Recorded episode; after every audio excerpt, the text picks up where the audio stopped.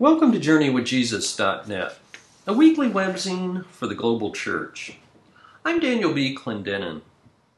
My essay this week is called Imitators of God. It's based upon the lectionary readings for Sunday, August the 9th, 2015.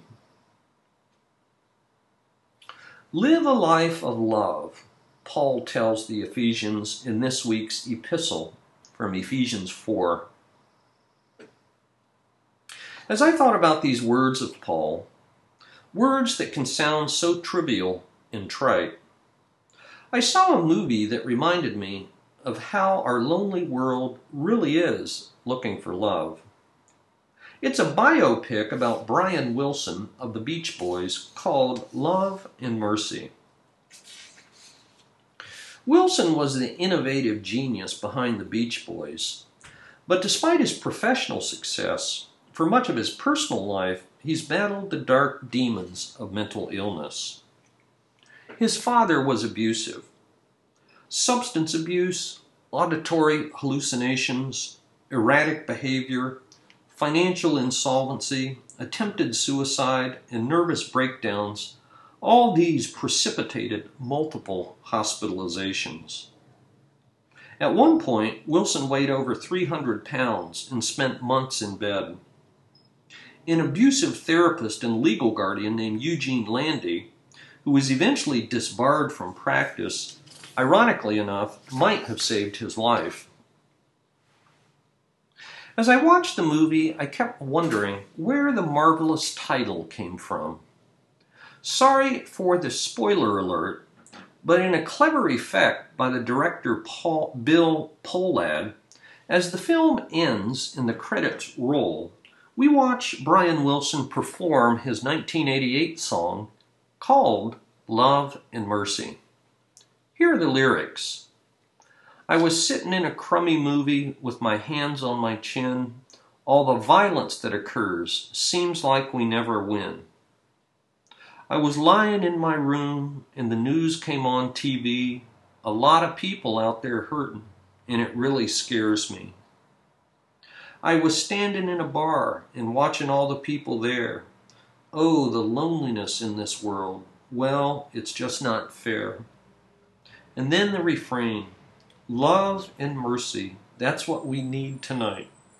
Love and mercy to you and your friends tonight. Elsewhere, Brian Wilson explained how he wrote the song. I was in my piano room playing what the world needs now, and I just went into my own song. Worked very hard to get out what was in my heart on that one. It's a personal message from me to people. We wanted people to be covered with love because there's no guarantee of somebody waking up in the morning with any love. It goes away like a bad dream. It disappears. Mercy would be a deeper word than love. I would think love is a gentle thing, and mercy would be a more desperate, ultimately more desperately needed thing in life. Mercy, a little break here and there for somebody who's having trouble.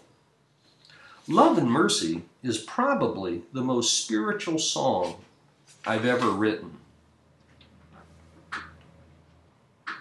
In a poignant coincidence, the Wilson film was preceded by trailers of forthcoming movies about two other troubled artists whose lives ended way too early.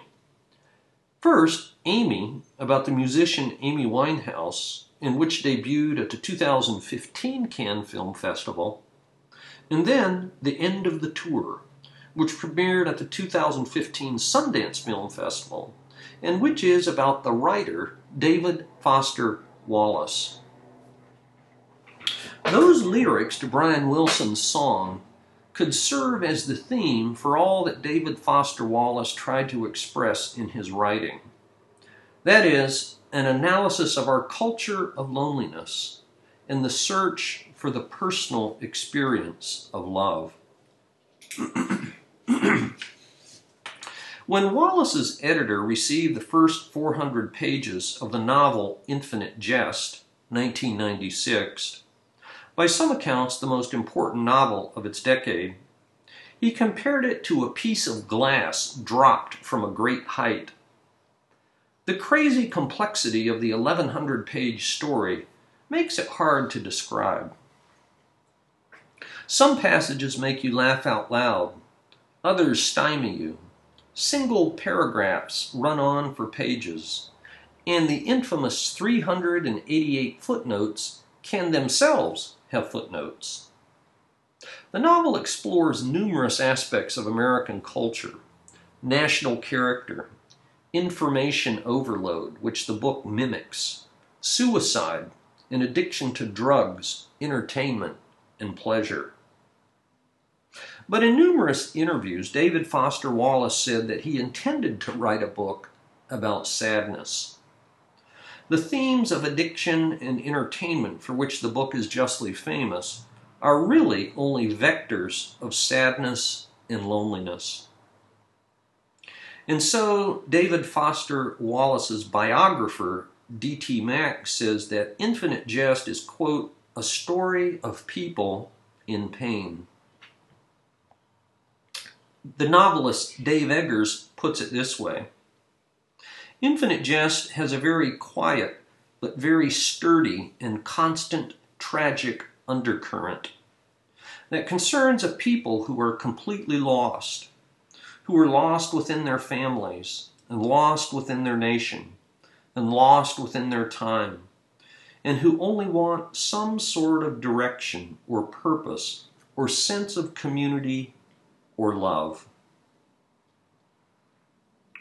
Wallace often said that he intended his fiction to explore what it means to live a life of human wholeness in a culture obsessed with individual choice, putative freedom, and rabid individualism, all of which result in a loss of purpose in the ability to give yourself to something bigger. In the end, Wallace became what D.T. Max calls a, quote, full fledged apostle of sincerity. The cliches of AA recovery supplant the technical jargon of literary theory. Sincerity replaced irony as a virtue, and saying what you meant became a calling. At the end of his biography, Max makes a provocative comparison between Dostoevsky and David Foster Wallace. Quote, like the good old brothers K, as Wallace called Dostoevsky's novel, Infinite Jest counterposes sincerity and faith against moral lassitude.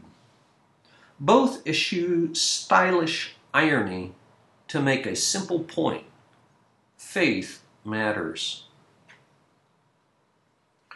Or, in the Argot of this week, more specifically, faith expressing itself in love is what matters. In Galatians 5 6, Paul said, quote, It's the only thing that matters. In his book of poetry called Leavings from 2012, Wendell Berry's poem Prayer gives us a way to start. He writes, I know that I have life only insofar as I have love. I have no love except it come from thee.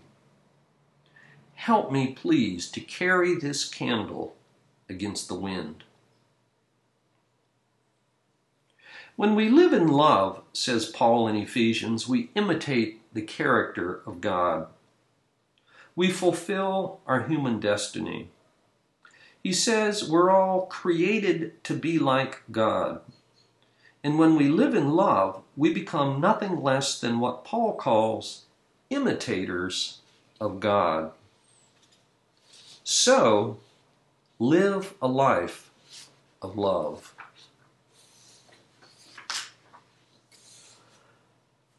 For books this week, I review a novel called God Help the Child by Toni Morrison.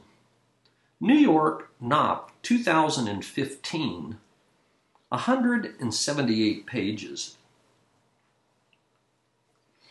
The writer and Princeton professor emerita Toni Morrison, born in 1931, has won almost every major award one can imagine the National Book Critics Circle Award, the Pulitzer Prize, the Nobel Prize in Literature, and in 2012, the Presidential Medal of Freedom. This is her 11th novel and the first one that's set in our own day. At the center of this story is a young woman named Bride who was wholly rejected by her mother's Sweetness, because she was so jet black at birth.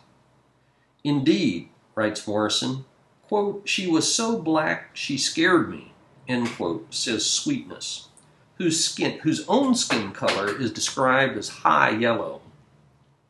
A horrible lie is only one of the ways that Bride acts out in longing for her mother's love. But in fact, this is a story not about race, but about childhood traumas and how those tragedies can define our adult lives if we let them. She writes People tend to cling to a sad little story of hurt and sorrow. Some long ago trouble and pain life dumped on their pure and innocent selves. In addition to Bride and Sweetness, there are three other main characters, and in alternating chapters, Morrison gives each one of them the narrator's voice. There's Bride's boyfriend, Booker, who dumped her without exception, without explanation. Her best friend, Brooklyn, and a wrongly convicted child molester named Sofia. All five characters in the novel experience some version of child abuse in their family past, as did a minor character named Rain.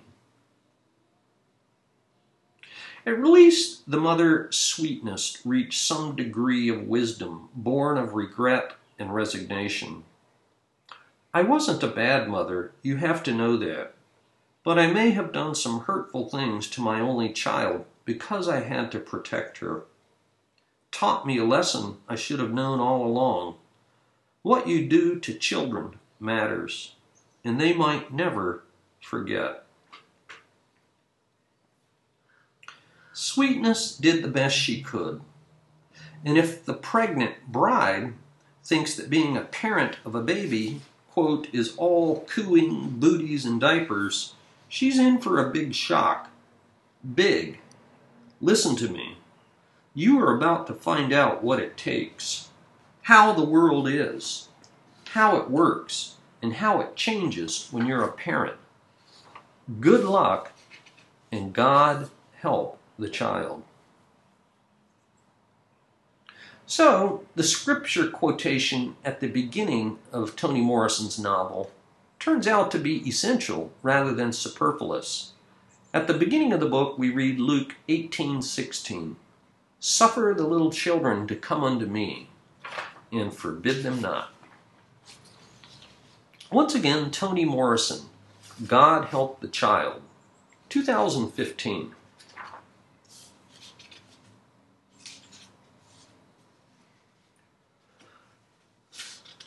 For movies this week, we have a film review written by David Werther.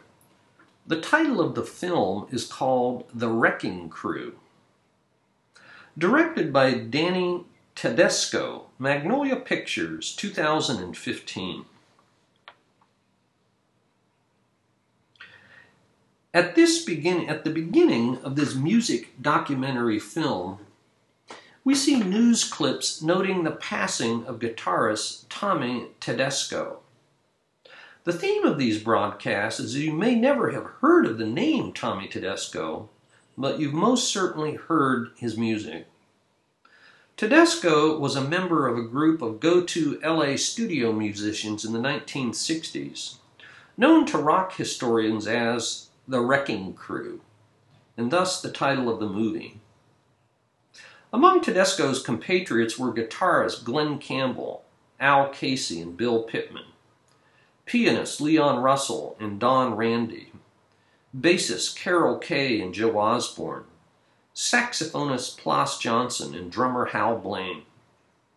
When pop music was dominated by hit singles on 45 RPM records, the Wrecking Crew reigned, providing instrumentals on recordings by the Beach Boys, the Byrds, the Association, the Mamas and the Papas, Sonny and Cher, the Righteous Brothers, Frank Sinatra, Nancy Sinatra, Nat King Cole, the Monkees, and many others.